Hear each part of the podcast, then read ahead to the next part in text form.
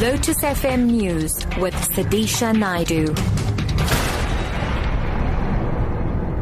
It's four o'clock. Good afternoon. Lawyers representing Robert McBride are challenging the constitutionality of legislation that gave Police Minister Nathi Nhleko the right to suspend the head of the Independent Police Investigative Directorate.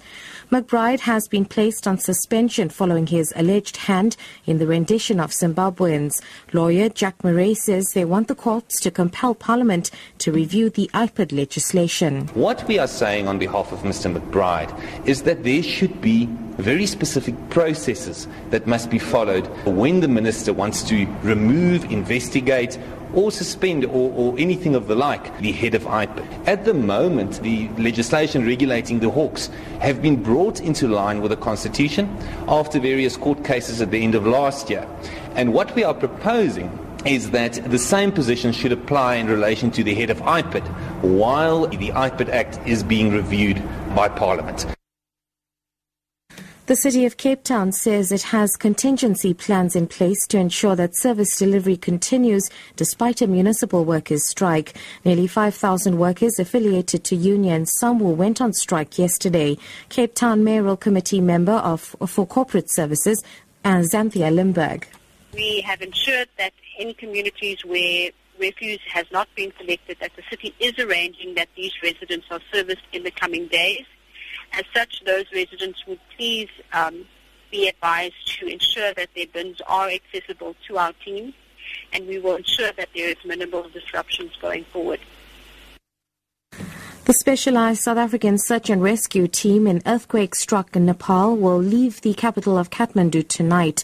The team, made up of paramedics, firefighters and urban search and rescue staff, has been in the country for a week. The group, funded by humanitarian aid mission Gift of the Givers, has been stationed in Kathmandu and deployed to a rural village to assist with rescue efforts. Gift of the Giver spokesperson Ahmed Bham says the medical team will stay on an extra day to assist in hospitals with backlogs of patients injured in the quake. And finally, load shedding could be could in time be a thing of the past. Pretoria-born Elon Musk, who's making waves in the US, has invented a new electricity storage system that will dramatically change the way people use energy. The rechargeable battery will provide about 10 kilowatt hours per charge, enough to power a household. It can be charged by either solar power or from an electricity socket.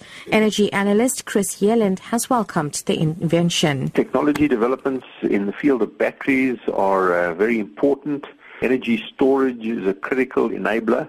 It's going to enable such things as uh, electric vehicles and uh, energy storage within homes that can be charged either from the mains, in other words, from the grid electricity, or can be charged with things like solar power. Uh, so these developments are, of course, very welcome. Top story lawyers representing Robert McBride are challenging the constitutionality of legislation that gave Police Minister Nathi Nhleko the right to suspend the head of the Independent Police Investigative Directorate.